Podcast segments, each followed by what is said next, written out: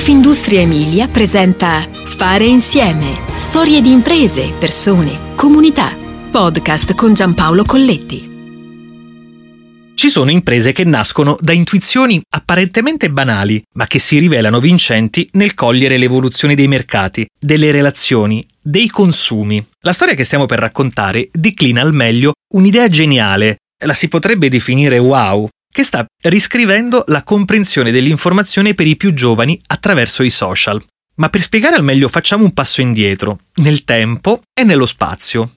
The Wall Picture è il quadro intero, cioè la visione d'insieme, e il claim lanciato dall'autorevole testata inglese del Guardian già negli anni Ottanta. Ma mentre questa visione d'insieme nel lontano 1984, anno di adozione del messaggio, era declinata esclusivamente grazie al ruolo giornalistico, Oggi tutto viene ripensato in un amalgama indistinto che vede una centralità nell'utente finale. Dal mondo social del Guardian alle sfide editoriali di casa nostra.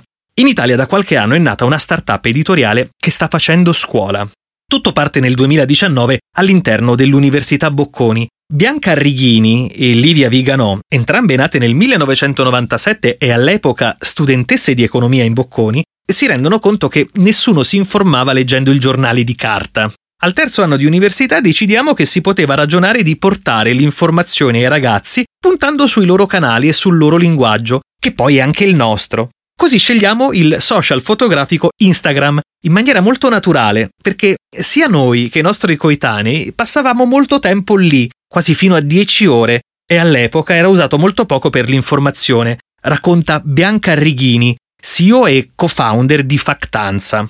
Ecco, questo è il nome della nuova media company da migliaia di follower che vuole rendere l'informazione e l'attualità più smart e accessibile ai più giovani. Un claim che è un manifesto valoriale. L'informazione che crea indipendenza, perché l'obiettivo è spiegare il mondo in pochi secondi.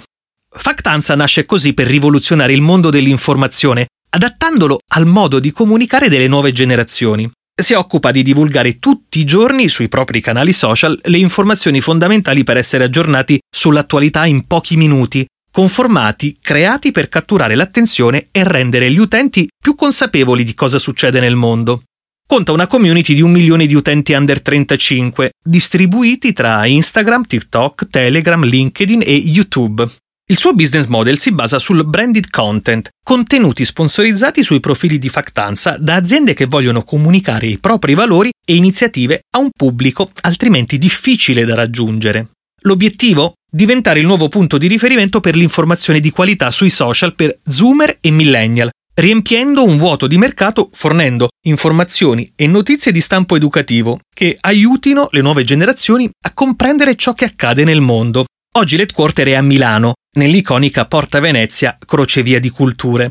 Il team è composto da 14 persone, c'è la parte di redazione, quella di grafica e poi quella commerciale.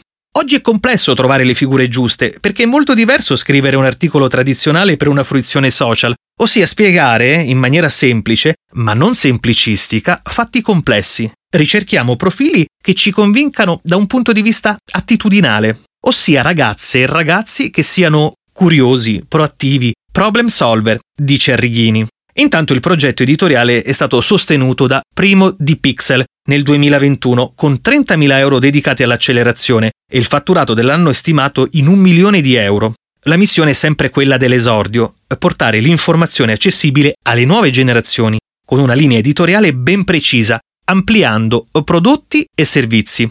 Si racconta la contemporaneità, compresi i temi di frontiera, ci siamo occupati di salute mentale o di meritocrazia. Siamo una generazione più povera, in un mondo più difficile, e lo documentiamo in quello che facciamo, conclude Arrighini. Guardare il presente, interrogandosi però sul futuro. Che sfida incredibile.